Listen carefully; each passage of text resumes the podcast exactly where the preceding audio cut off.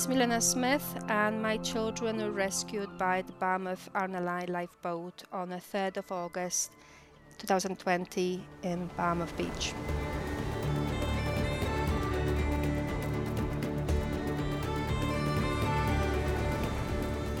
It was, I think, about the third or fourth day of our holiday, and it was going absolutely incredible. It was just amazing.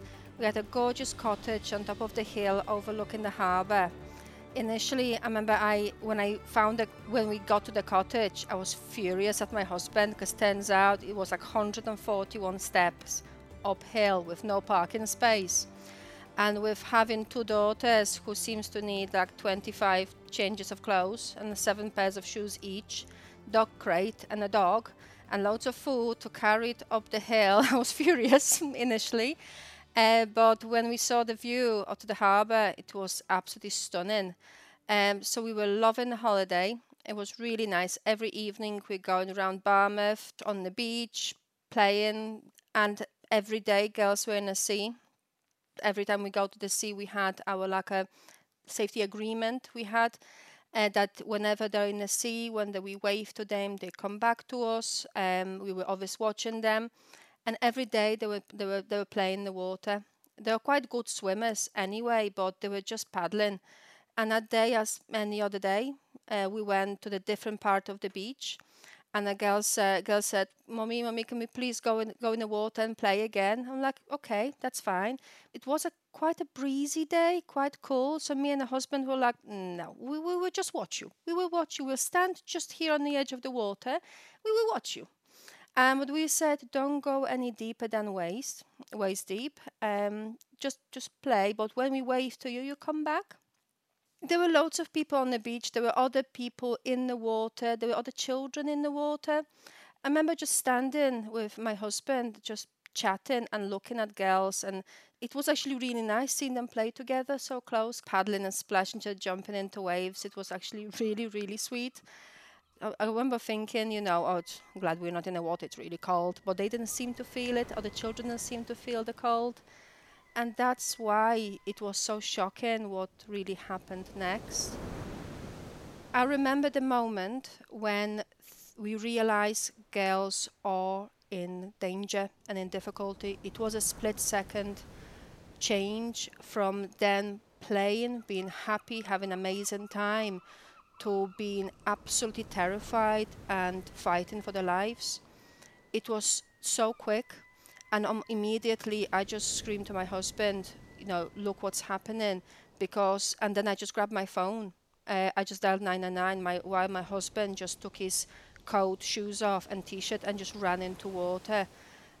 The second I realized my children are in danger, it felt like the old world around me collapsed it was everything was silent except all I could hear my was my children's screams. I felt that my feet were rooted in the ground. I couldn't move. I remember being very cold, but not from the weather, but from like massive like chunk of ice in my chest. That's how I could describe. I couldn't see anyone around me. For some reason, my brain just cut those people out. I couldn't hear anyone around me it was just that's why I describe it as my world collapsed around because there was literally silence, except the voice on the phone uh, when I called Coast Guard and my children screaming. And I remember I felt like the last person on earth. It was such a bizarre moment. Coast Guard rescue. Coast Guard, I've got a, my two children are drowning. We're in Barmouth, right on the pier when it's going in, and I can't see them. I can't see them. My two children are 10 and 12. 10 and 12. Are they good swimmers? I can't see them anymore. Don't worry, we'll be getting some assistance out to you now. Okay, my colleagues are working in the background. They're getting you some assistance, okay? My husband is out in the sea trying to find them. He can't see them. I think they're out of the way out of the depths. The second we, we noticed they're in trouble, we phone, I phoned in. So my colleagues have already my colleagues have taken multiple calls as well. Okay, so they are aware of it. There's a lifeboat on the way. I kept saying, all my family are out there, and I can't actually see them. I'm like, oh, not even English, you know. I don't even speak the language that well, you know. Do I have the vocabulary? Can I say it? Would they understand me? And I remember keep thinking, I'm surprised I didn't switch to Polish because, you know, I bounce between languages sometimes, so it, it is quite difficult. I'm like uh, double guessing myself, a second guessing myself. Can the, the guy call handler understand me? Am I describing it well? All my family are out there. My husband and my two children are out there, and I don't know if I see them again. All I could thinking, we were driving to Barmouth, and as a family, music blasting in a car all the way on the way to holiday. That's the image I had. On the way to holiday, the dog between girls snoring, and we were just laughing and eating strawberries on the way to Barmouth. Had an amazing trip. You know, it's only an hour, a couple of hour drive for us, but it was amazing. And I pictured myself driving back on my own, and then being, if they drowned, they out still out in the sea in the morgue, and that time, that image. I will never forget it. So it was so frightening. I felt like the loneliest person in the world. Hearing the girls scream in a way was reassuring because I knew they were alive. And there's nothing worse than not hearing your children scream anymore. And I'm thinking, have they drowned? Or they just sa- saving energy?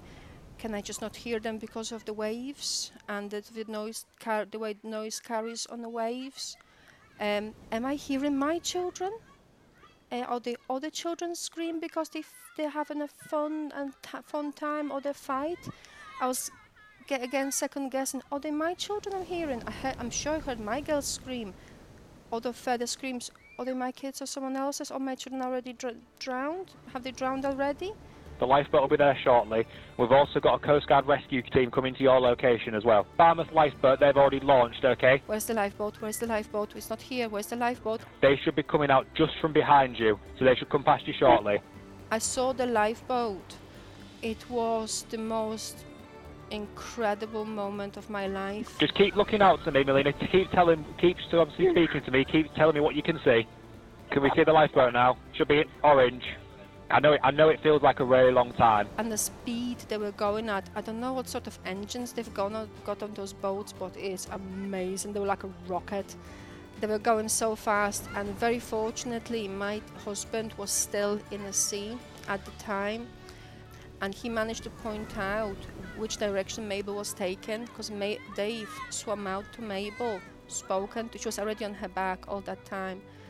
He told the help is coming, and within seconds she was propelled into the sea. It was so fast.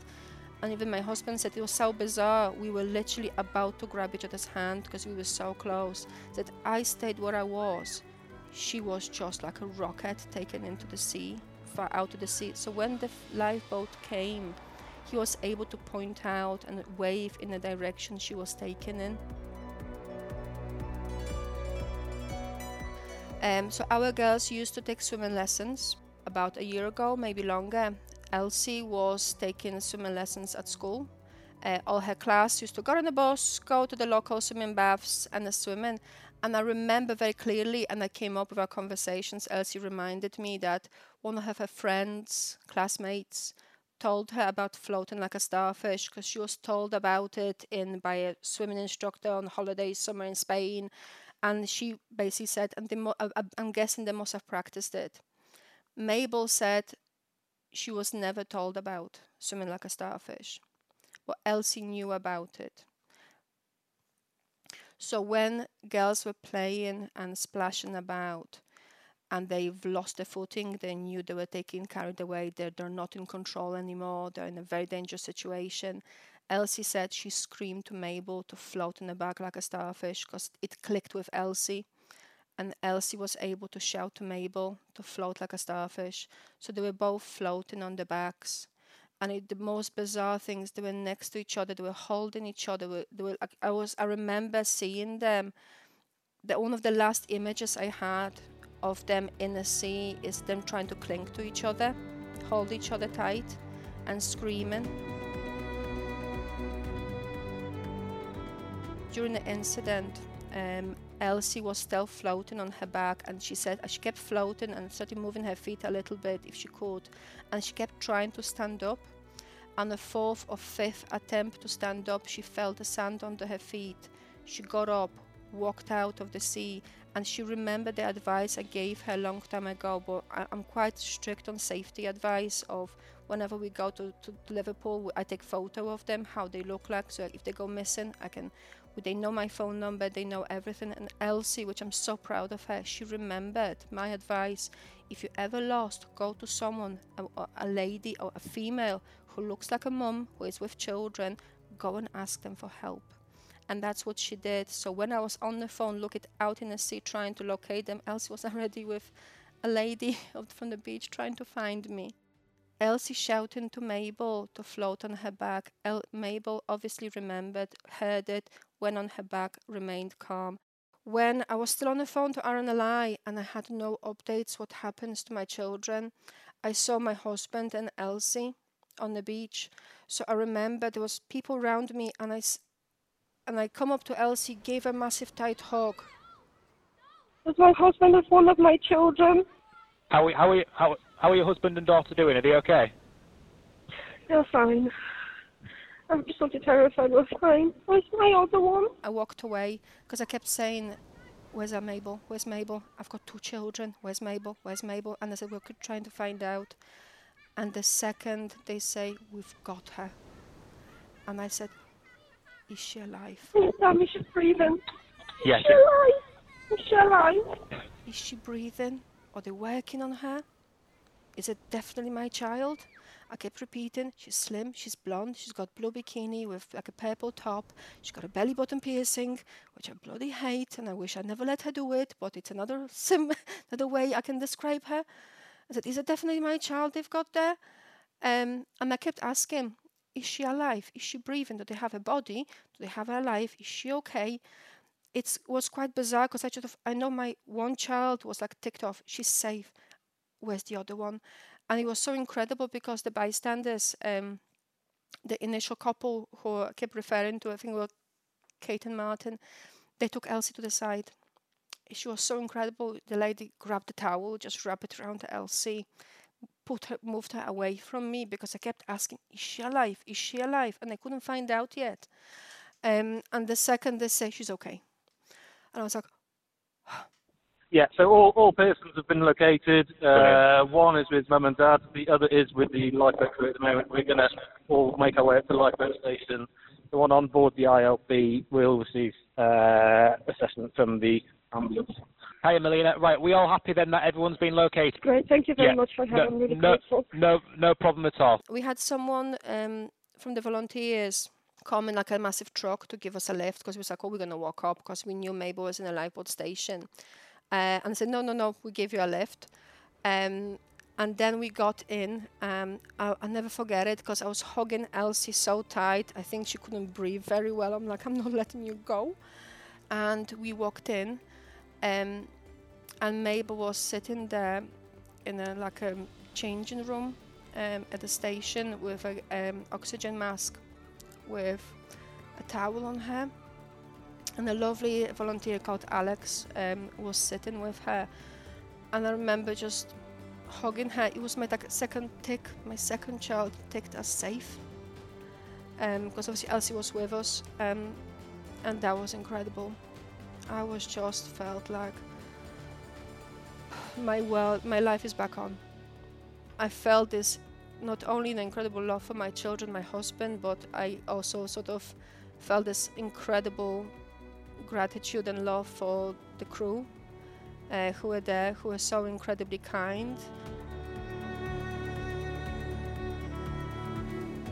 I have, I feel this this massive debt of gratitude towards the lifeboat crew in Barmouth, but every lifeboat crew across the country, every single volunteer.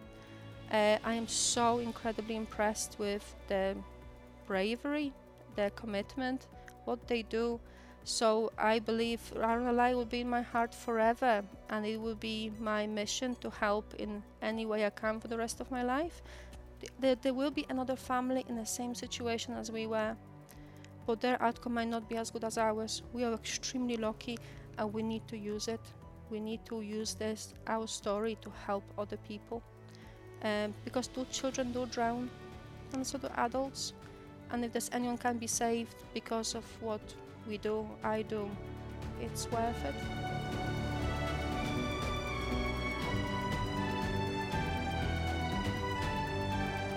Hello, this is Griff Jones. You've been listening to the RNLI's 200 Voices collection. To hear more remarkable stories, head to rnli.org slash 200 voices or subscribe to RNLI wherever you get your podcasts from. Thank you for listening. 200 Voices is produced for the RNLI by Adventurous Audio Limited.